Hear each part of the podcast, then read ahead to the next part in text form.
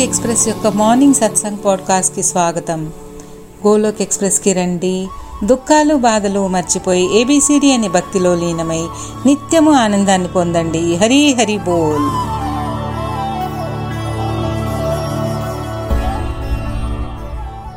Episode 10, 4వ భాగము. జై శ్రీహరి. గోలోక్ ఎక్స్ప్రెస్ ఉదయం సత్సంగ్ పాడ్కాస్ట్కి స్వాగతం. గోలోక్ ఎక్స్ప్రెస్లో చేరండి, కష్టాలు దుఃఖాలు మర్చిపోండి. ABCD భక్తి మాధ్యమం ద్వారా జీవితాన్ని ఆనందమయం చేసుకోండి. హరే కృష్ణ హరే కృష్ణ కృష్ణ కృష్ణ హరే హరే హరే రామ్ హరే రామ్ రామ్ రామ్ హరే హరే.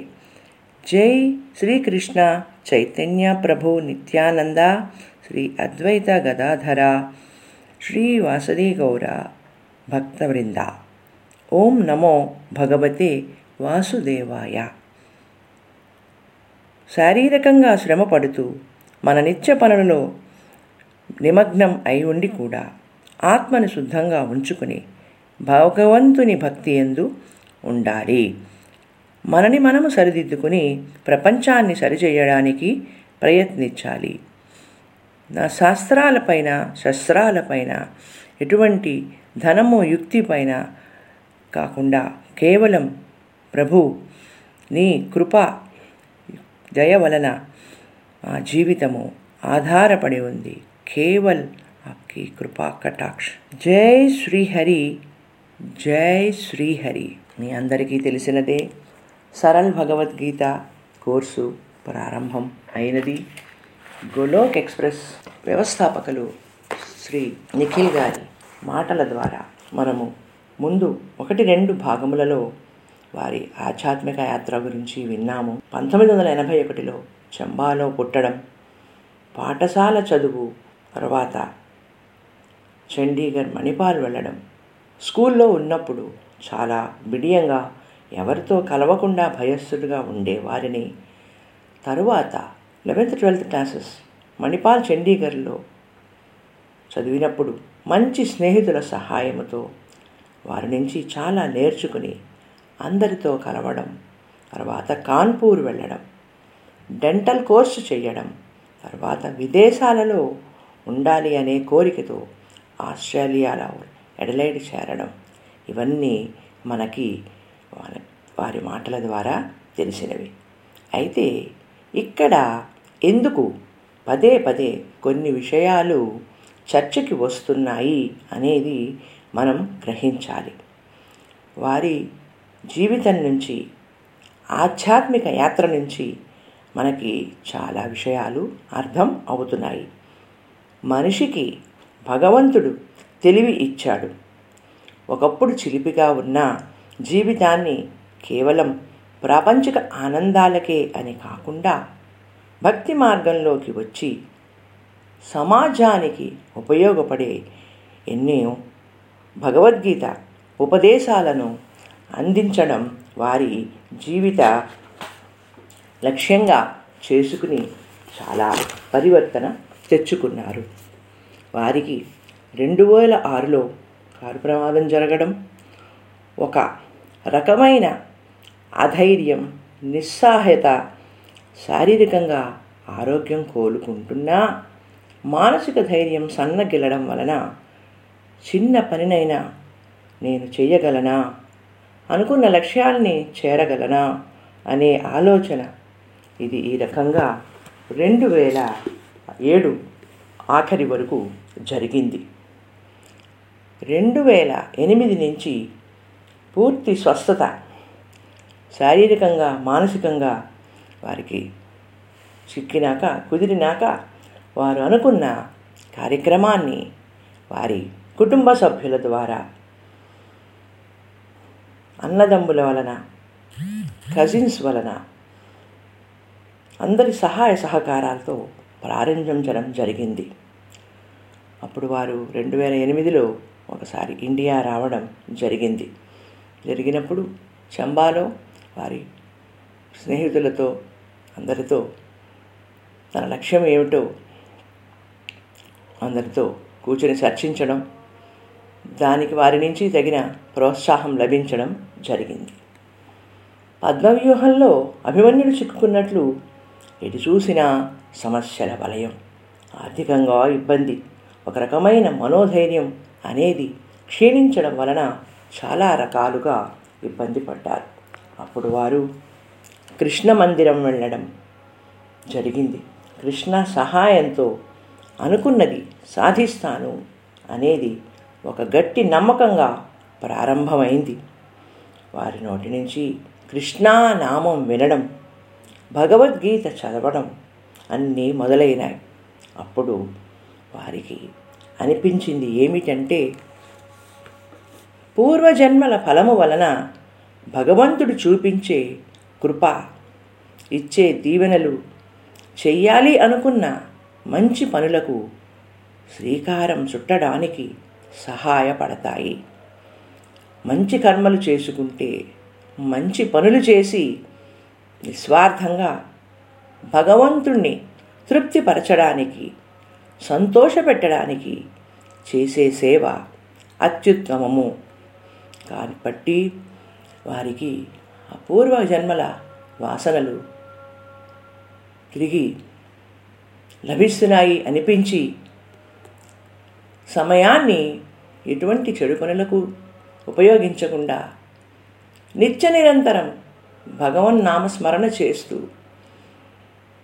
వారు చేయాలి అనుకున్న సామాజిక సేవని చేయాలి అనే ఒక దృఢ సంకల్పం ఏర్పడింది.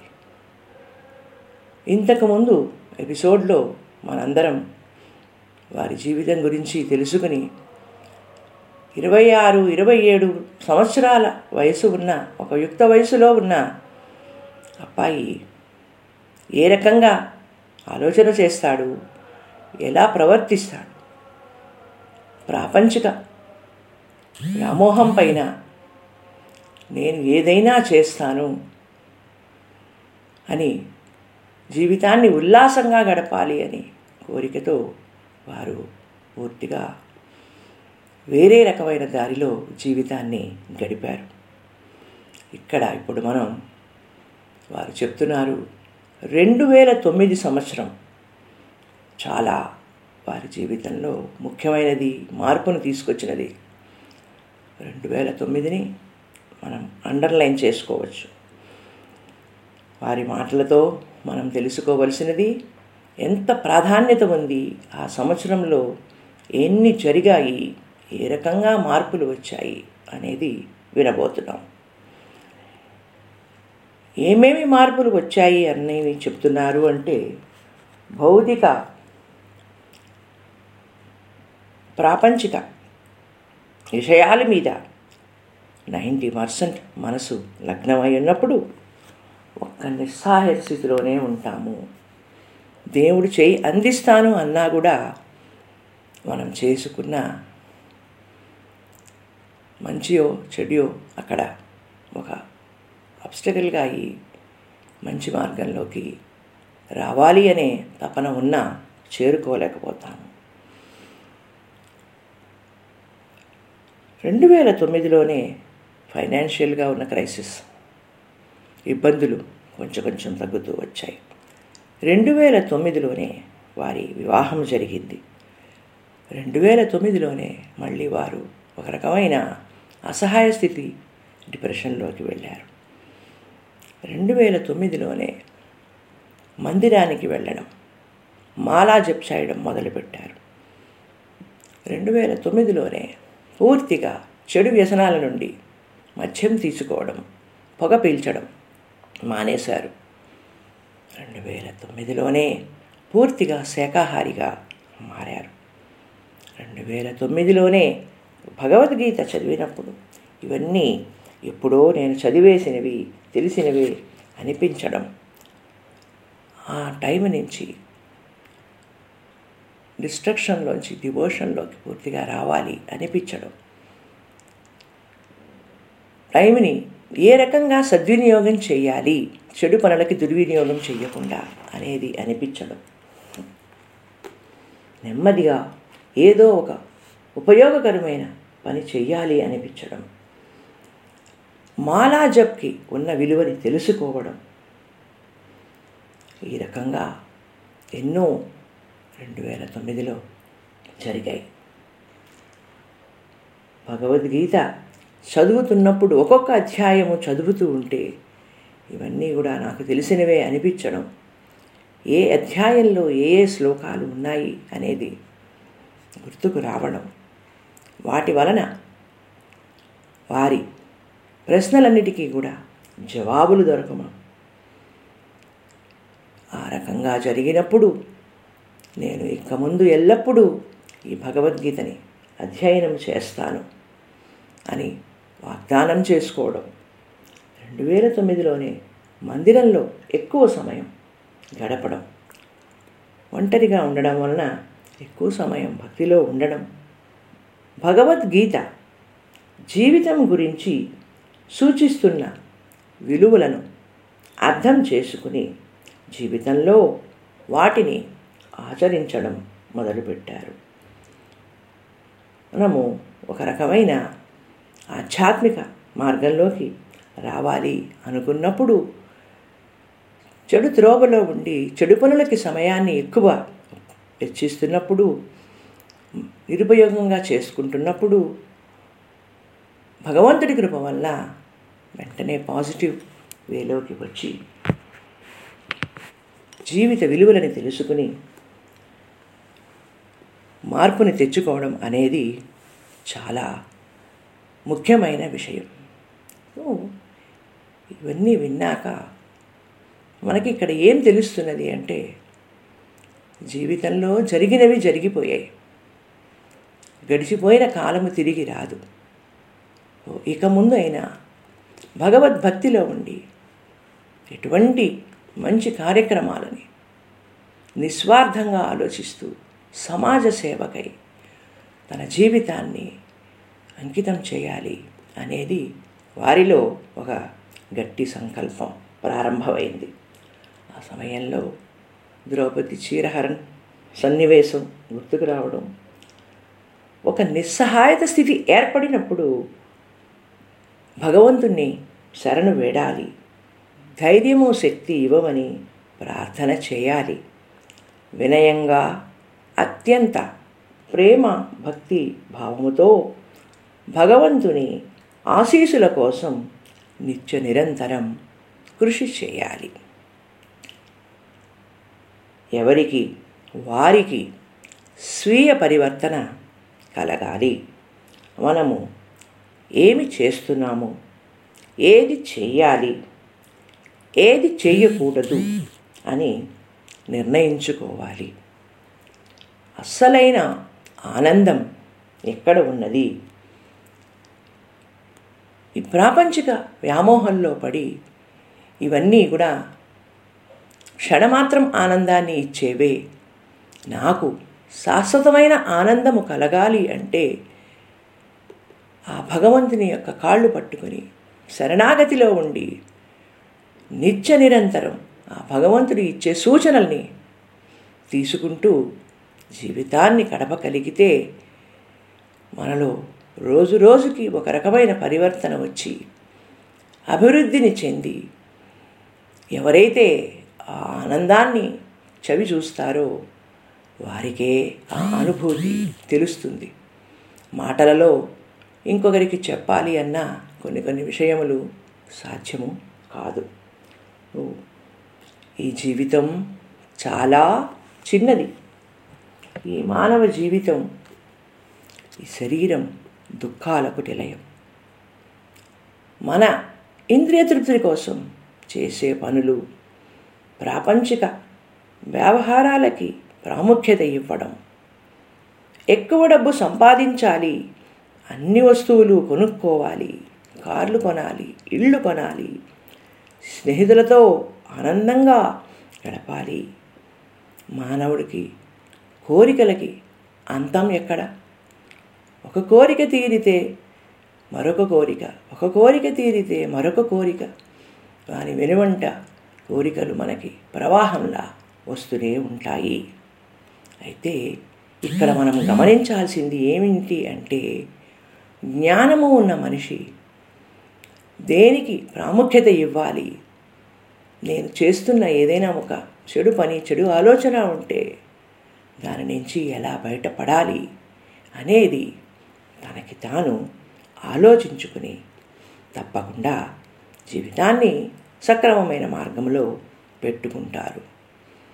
వారు లోక కళ్యాణం కోసమే వారు జన్మించారు అనేది తెలుసుకుని సంఘసేవలో వారు అభివృద్ధి పొంది ఎన్నో వేల లక్షల మందికి ఈ భగవద్గీత యొక్క సారంని ఉపదేశించి వారి జీవిత లక్ష్యాన్ని చేరుకోవాలి అని చాలా గట్టి దృఢ సంకల్పం చేసుకుంటారు.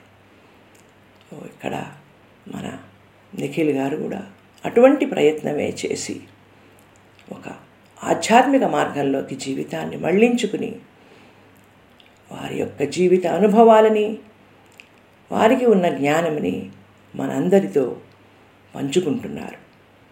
ఇటువంటి వ్యక్తులు చాలా తక్కువ మంది ఉంటారు.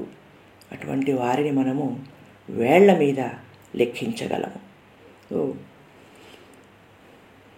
సమతుల్యంగా జీవితాన్ని, సుఖం వచ్చినప్పుడు దుఃఖం వచ్చినప్పుడు తీసుకోగలిగితే, బ్యాలెన్స్డ్గా లైఫ్ని లీడ్ చేయగలిగితే మనకి మనము ఏమి చేస్తున్నామో అనే పరివర్తన వచ్చి ఈ జీవితం దేవుడు ఇచ్చిన ప్రసాదం. ఆ ప్రసాదాన్ని బహుమతిగా తీసుకుని నిస్వార్థంగా, ఎటువంటి కోరికలు లేకుండా, ప్రభు నేను నీ శరణాగతిలో ఉన్నాను, అన్యథా శరణం నాస్తి, యథాయోగ్యం తథా కురు. అందరము జన్మించినప్పుడే ఎవరి జీవితాలు ఏమిటి అన్నది మనమందరము కూడా ఒక డిసైడ్ అయ్యే జన్మిస్తాము. భగవంతుడి కృప వలన మనం తెచ్చుకున్న పూర్వపూర్వ జన్మల పాపపుణ్యాల కర్మఫలం వలన మనం ఏ రకంగా ఉండాలి అనేది జరుగుతుంది. మంచి కర్మలను చేసి మంచి ఫలితాన్ని పొందాలి. ఇలాంటి ఫలాపేక్ష లేకుండా ఉండగలడం మనలోని పరివర్తనని చూపిస్తుంది. ఇవన్నీ కూడా నిఖిల్ గారి ఆధ్యాత్మిక యాత్ర ద్వారా మనకి తెలిసాయి. వారి జీవితం ఒక మార్గదర్శకం మనందరికీ. అప్పుడు వారికి అర్థం అవ్వడం మొదలైంది, అనవసరంగా బాహ్య ప్రపంచ విషయాలకి ఎక్కువ విలువ ఇస్తున్నాను, వీటి నుంచి బయటపడి సాధించవలసినది ఏమిటో తెలుసుకోవడం జరిగింది. ఇక్కడ ముఖ్యంగా వారికి తెలిసినది ఏమిటి అంటే, వారికి మనసుకు అనిపించినది ఏమిటి అంటే, ఏ విషయాన్నైనా ఎక్కువగా వాదించడానికి, తర్కంలోకి దిగవద్దు, అటువంటి ప్రయత్నం చేయవద్దు అని గట్టిగా నొక్కి వక్కాణించి చెప్తున్నారు. చేసేవారిలో మీరు మాట కూడా కలపవద్దు. ఆయనకి ఇక్కడ ఒక చక్కని ఉదాహరణ ఇచ్చారు. నాకు విపరీతంగా దాహం వేస్తోంది. దాహం వేస్తున్నప్పుడు నాకు దాహం ఎందుకు వేసింది, దాహం వేయడానికి కారణం ఏంటి, ఇప్పుడు నేను ఏమి చేయాలి అనే తర్కం చెయ్యకుండా వెంటనే నీరు తీసుకుని తాగితే మన దప్పిక తీరుతుంది. ప్రతిదానికి ఏదో ఒక వితండవాదం చేద్దాము, అవతల వాళ్ళు ఏ రకంగా దానికి స్పందిస్తారు అని మనస్తత్వంతో కొంతమంది మనల్ని పరీక్షించాలని చూస్తారు. సో అటువంటి వారి జోలికి వెళ్ళకూడదు. అటువంటి వారి మాటలకు మనము ఎక్కువ ప్రాముఖ్యత ఇవ్వకూడదు అని చెప్తూ వారికి చెప్తున్న విషయం ఏమిటంటే, వారికి నచ్చిన మాట, జీవితాన్ని ఏ రకంగా మలుచుకోవాలి, ముఖ్యంగా పెద్దలు చెప్పిన మాటల్ని తీసుకోవడం, శ్రవణం, వినడం, ఇంకొకళ్ళు చెప్పిన మాటని పూర్తిగా వినడం అనేది చాలా అవసరం. మన మనస్సు పాజిటివ్ వేలోకి మళ్లించుకున్నప్పుడు బాహ్య ప్రపంచానికి విలువ ఇవ్వడం తగ్గించి అంతర్గత ఆనందం పొందడం మొదలవుతుంది. ఓహోహో, ఇప్పుడు అస్సలు ఆనందం ఏమిటో నాకు నెమ్మదిగా తెలుస్తోంది. ఇవన్నీ కూడా చాలా సూక్ష్మమైనవి. తర్వాత నాకు శాశ్వతంగా ఇచ్చే ఆనందాలు కావు. ఆ నిమిషాన దొరికే ఆనందం కోసం మనము వెంపర్లాడకూడదు అని వారిలో వారు నిర్ణయించుకుని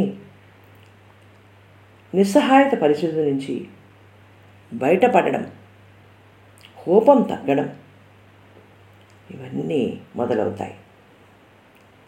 నెమ్మదిగా వారి అన్ని ప్రశ్నలకు భగవద్గీతలో ఒక్కొక్క చాప్టర్లో ఒక్కొక్క శ్లోకం చదివితే జవాబులు దొరకడం మొదలైంది.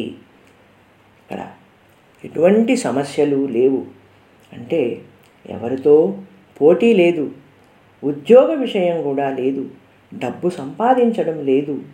ఇన్నాళ్ళు చెంబా నుంచి Chandigarh to Manipal, Manipal to Kanpur, Adelaide, ఈ రకంగా అన్ని చోట్ల తిరిగి జీవితంలో నేను ఏం సాధించాలి అనేదానికి ఎక్కడా కూడా ఒక జవాబు దొరకక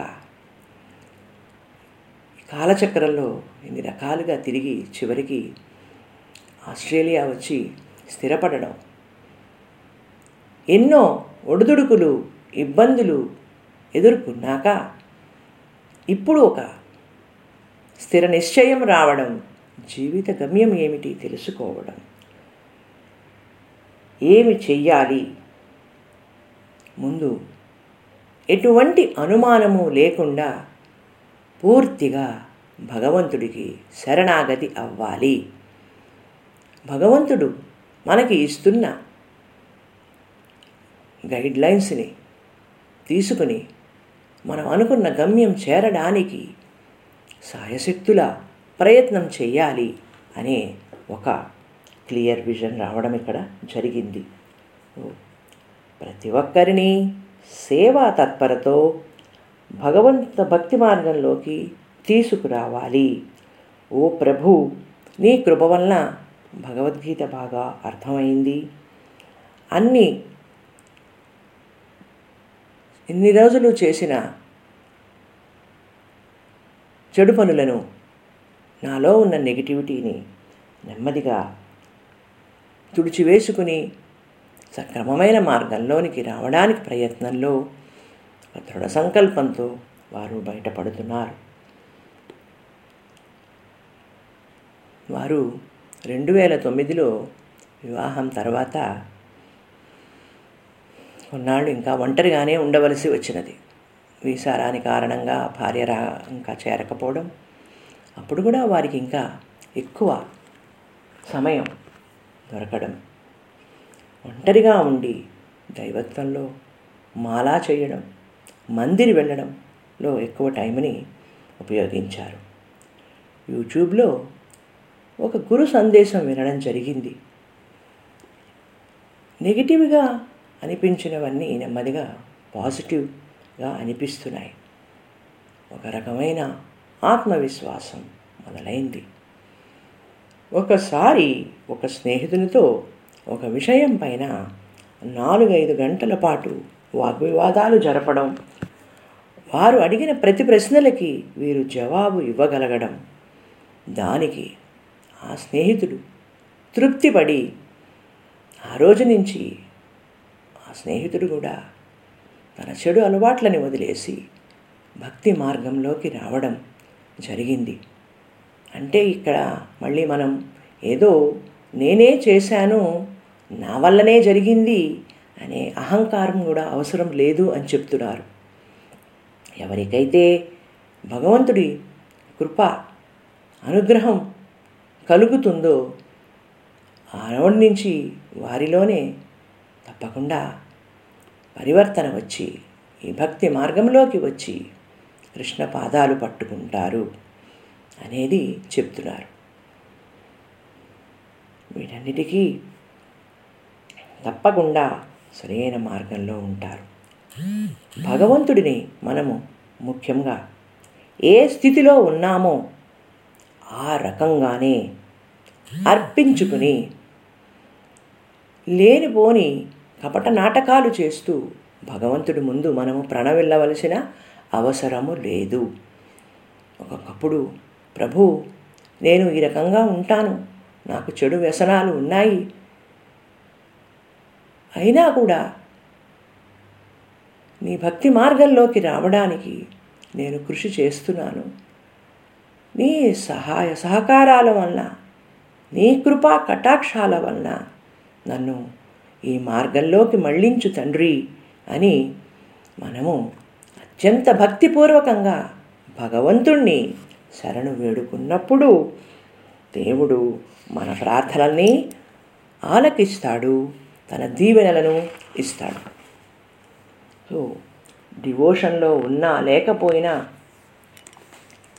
ఇతరులకు సహాయం చేయాలి, ఎవ్వరిని కించపరచకూడదు, మోసం చెయ్యడం అనే లక్షణాలే వారిలో లేవు అంటున్నారు.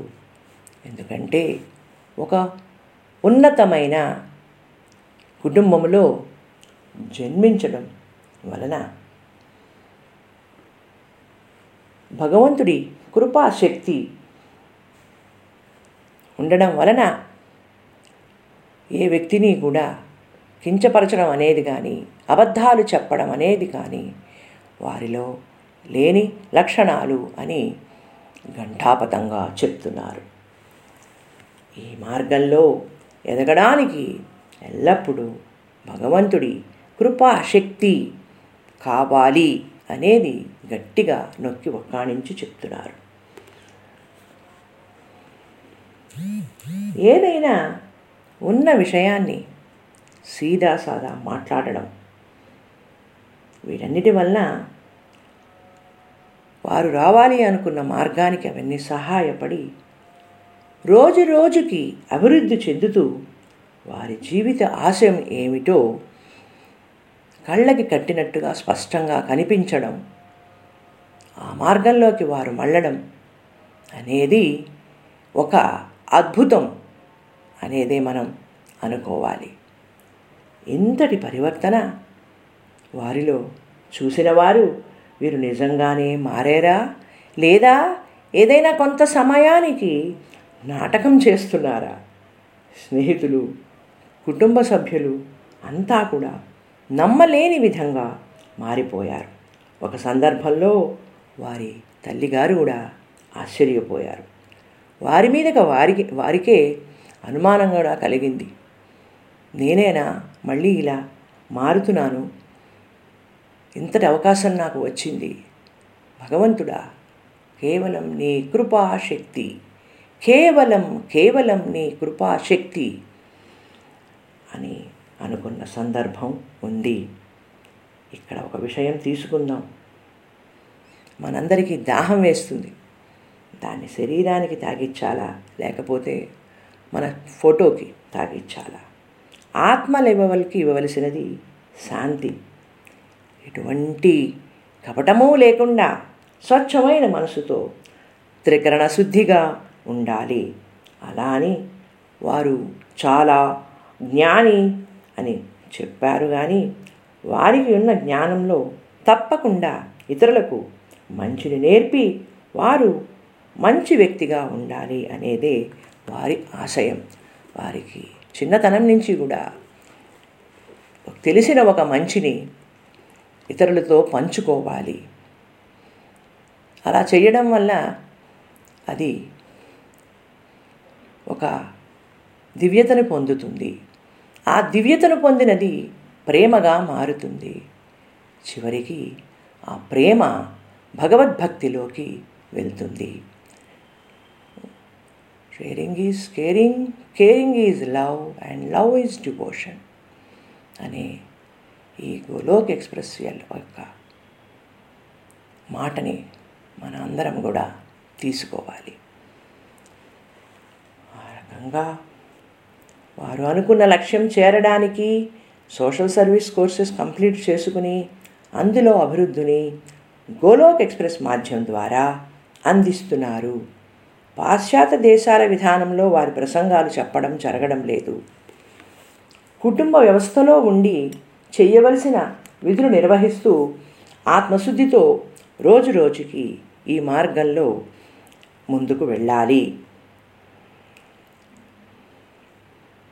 భక్తి ఆధారంగా కౌన్సిలింగ్ చేయాలి అనేది వారి నిర్ణయం. మనందరినీ కాపాడేది మన తప్పు ఒప్పులను నిర్ణయించే అతీత శక్తి. ఆ అతీత శక్తి ఆ భగవంతుడు శ్రీకృష్ణ పరమాత్మ మనందరికీ కౌన్సిలర్.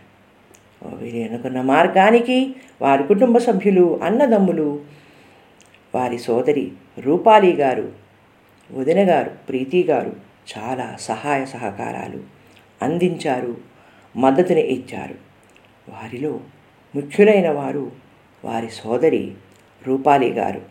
ఆవిడతో ఉన్న మంచి లక్షణం ముందు ఇతరులు చెప్పినది శ్రద్ధగా వినడం, వినిన దానిని అర్థం చేసుకోవడం, జీవితంలో ఆచరించడం అని వారి గుణాలను నిఖిల్ గారు ప్రశంసించి వారు బంగారు పథకానికి అర్హులు అని చెప్పడం. కాబట్టి మనము ఇతరులలో ఒక మంచి లక్షణం ఉంటే తప్పకుండా దాన్ని ప్రశంసించే బుద్ధిలో ఉండాలి. ఇతరుల యొక్క ఎదుగుదలను చూసి లేదైనా వారికి మంచి జరిగితే, మనకి జలసి కలిగితే, ఏడిస్తే దానివల్ల మనకి ఇంకా దుఃఖమే మిగులుతుంది. కానీ ప్రశంస ఇవ్వడం వల్ల భగవంతుడు కూడా మనలో ఉన్న మంచి బుద్ధిని గుర్తిస్తాడు. సో ఇంతటితో నిఖిల్ గారు 2009 వరకు వారిలో జరిగిన మార్పులు, ఈ ఆధ్యాత్మిక యాత్ర యొక్క విషయాలు చెప్తూ, వారి తర్వాత వారి సోదరి రూపాలి గారు ఏ రకంగా ఈ గోలోక్ ఎక్స్ప్రెస్లోకి వచ్చి వారి సహాయ సహకారాలు అందించారు అనేది చెప్తూ, తరువాత సమయం వారికి కేటాయించారు. వీరి జీవితంలో జరిగిన ఎన్నో విషయాలని ముందు ముందు భాగాలలో మనకి వివరణ ఇస్తారు. ఇప్పుడు మనము ఈ గోలోక్ ఎక్స్ప్రెస్ గురించి నిఖిల్ గారి పిన్ని కూతురు సోదరి రూపాలి గారి మాటల ద్వారా తెలుసుకుందాము. రూపాలి గారు చెప్తున్నారు, నేను నిఖిల్ యొక్క ఆధ్యాత్మిక యాత్రని, నిఖిల్ గారి జీవితాన్ని చాలా దగ్గరగా చూసిన వారిలో ఒకరు. వారికి అత్యంత ప్రియమైన వారు, మంచి స్నేహితుడు నిఖిల్ గారని చెప్తున్నారు. వారు బాహ్య ప్రపంచ కోరికల నుంచి బయటపడి ఆధ్యాత్మిక మార్గంలోకి ఎంత శ్రమ కృషి చేసి పరివర్తన తెచ్చుకోవడం వలన రాగలిగారు. వారితో పాటు వారి అందరినీ కూడా భగవద్భక్తిలో ఎలా అభివృద్ధి చెందేలా చేశారు అనేది రూపాలి గారు వారి మాటలలో మనకిక్కడ తెలియపరిచారు. నిఖిల్ గారు తనలో మార్పును తెచ్చుకున్నాక తనతో పాటు తన స్నేహితులకి, అన్నదమ్ములకి, సోదరి రూపాలికి ఈ మార్గంలో ఎలా అభివృద్ధి చెందాలి అనేది వివరించి వారినందరినీ కూడా ఈ మార్గంలోకి తీసుకొచ్చారు.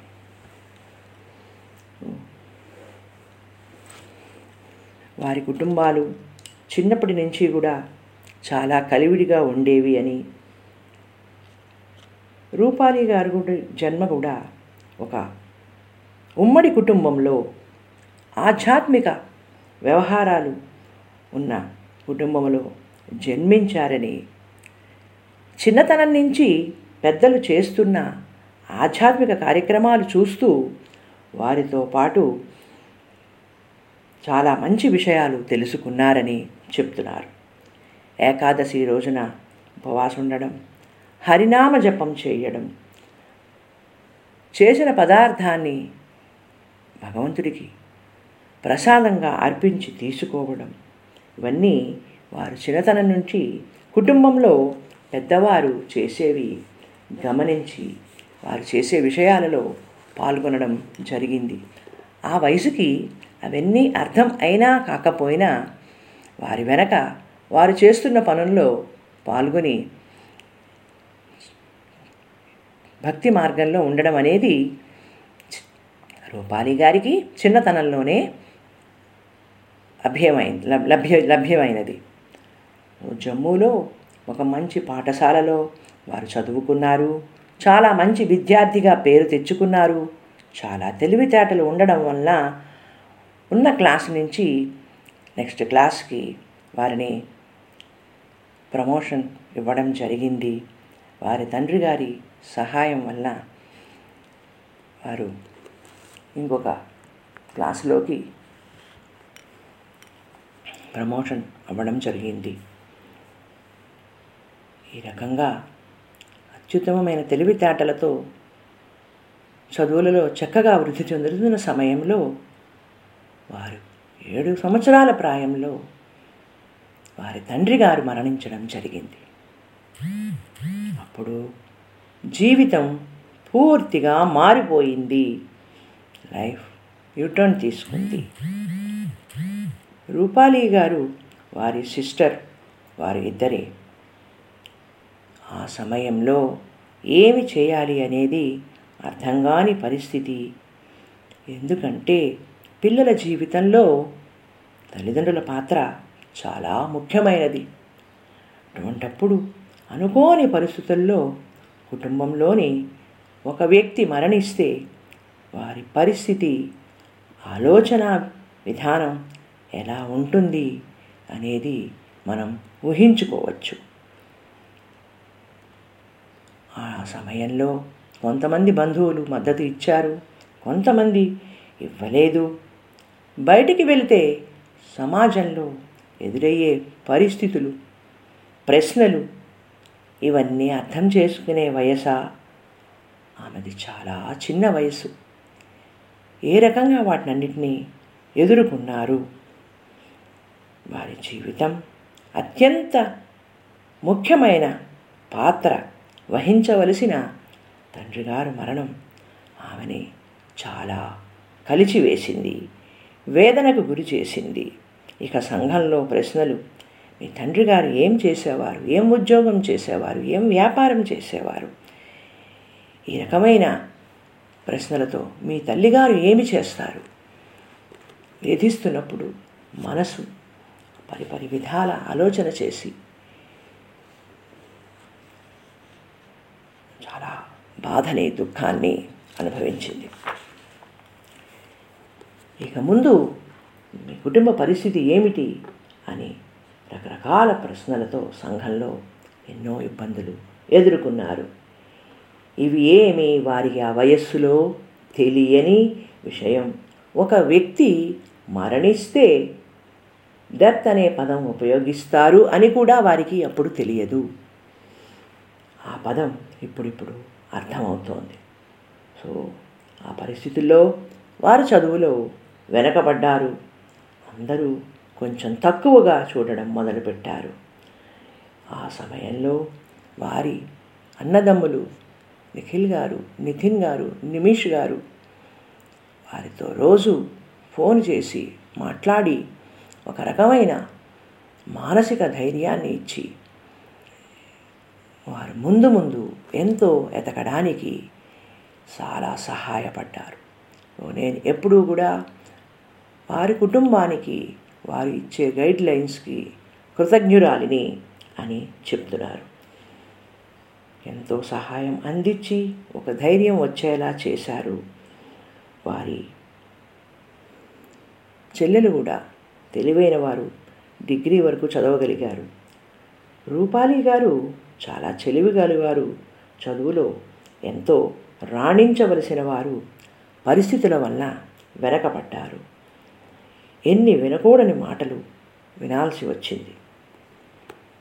కానీ వారు ఏం చెప్తున్నారంటే, ఎటువంటి సందర్భంలో సుఖదుఖాలలో భగవంతుడి శరణలో ఉండి, భగవంతుడా నీవే నాకు దిక్కు, నీవు ఏ రకంగా నా జీవితాన్ని నడుపుకోమంటే నేను ఆ రకంగా నా జీవితాన్ని నీకు శరణాగతి చేసి జీవితాన్ని సాగిస్తాను అనే ఒక గట్టి నమ్మకం, సంకల్పం ఉండడం వల్ల చిన్నతనం నుంచి కూడా ఈ భక్తిభావంలో ఉండడం వల్ల వారికి నెమ్మది నెమ్మదిగా కోలుకుని మళ్ళీ ఏమి చేయాలి అనేది నిర్ణయం అవ్వడం, ఒక మంచి దారిలోకి రావడం జరిగింది. ఏది చేసినా మంచి మనసుతో, మంచి మార్గంలో ఒక ఉన్నత స్థితిని పొందాలి అనే ఆశయం. యావరేజ్ స్టూడెంట్ అయ్యేటరికి డిగ్రీ కూడా అప్పుడు కంప్లీట్ చేయలేకపోయారు. నిఖిల్ గారితో మాట్లాడడం, వారు ఇచ్చిన మంచి సలహాలను తీసుకుని జీవితాన్ని ఏ రకంగా భక్తి మార్గంలో ఉండి వృద్ధి చేసుకోవాలి అనే ఒక నిశ్చలత వచ్చింది. కానీ పెద్ద చదువు చదవలేదు, పెద్ద పదవిలో చేయగలిగే స్థితి లేదు, అంతా వెనుకబడి ఉంది. ఆ సమయంలో ఒక నెల రోజుల పాటు నిఖిల్ గారు ఆదర్శములు, వారికి ఇస్తే సూచనలు ప్రతిరోజు తెలుసుకునేవారు. అప్పుడు వారు అనుకున్నారట, నిఖిల్ బీడిఎస్ చేశాడు, విదేశాలలో ఉన్నారు, నేను డిగ్రీ కూడా పూర్తి చేయలేకపోయాను, ప్రొఫెషనలీ కూడా నేనంత మంచి దీంట్లో లేకపోయాను, నేను ఏమి చేయగలను అని అనిపించేదట. ఎప్పుడైతే ఈ గోలోక్ ఎక్స్ప్రెస్ ద్వారా వీరి అందరితో కలిసి భగవద్గీత శ్రవణం చేయడం మొదలుపెట్టారో అన్నీ అర్థం అవ్వడం మొదలైంది. రూపాలి గారు అనుకున్నారట, నేను భక్తి మార్గంలో ఉన్నదానిని నిఖిల్ బాహ్య ప్రపంచ ఆనందాలకు సమయం వెచ్చించేవాడు, భగవద్గీత చదువుదామా అని అడగడం ఏమిటి అని చాలా ఆశ్చర్యపోయారు. కానీ వారు ముందరే చెప్పారు కదా, వారి జీవితంలో జరిగిన ప్రతి మార్పుని ఆవిడ దగ్గరగా చూసిన వారు అని.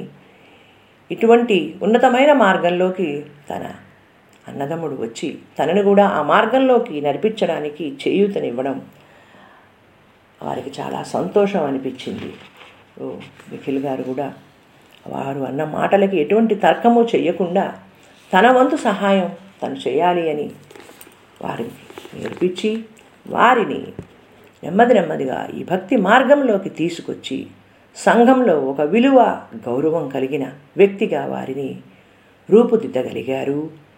వారు కూడా ఇప్పుడు ఈ భగవద్గీత సందేశాలను ఎంతోమందికి అందజేస్తూ ఒక సీనియర్ మెంటర్గా ఈ గోలోక్ ఎక్స్ప్రెస్లో జమ్మూలో వారి సందేశాలను అందరికీ అందిస్తున్నారు. ఇక్కడ మనం ముఖ్యంగా గమనించవలసినది రూపాలి గారి మంచితనం, ఆవిడ హంబుల్నెస్, ఎప్పుడూ కూడా వినమ్రతతో గౌరవంగా అందరితో మంచి భావనతో మాట్లాడుతూ ఎక్కువగా చెప్పినది విని ఎక్కువ అర్థం చేసుకుని దానిలో ఉన్న మంచిని 10 మందికి అందించడం అనే ఆవిడ లక్ష్యాన్ని ఇక్కడ మనం గమనించాలి. భగవంతుడు మన భక్తి భావాన్ని గ్రహిస్తాడు, వేరే ఏ సిరి సంపదలు ఉన్నాయా లేవా అనేది భగవంతుడు తీసుకోడు. సో వారు ఇప్పుడు ఒక మెంటర్గా ఎంతోమందికి భగవద్గీత అంశాలని అందిస్తున్నారు. వారి వాణిలో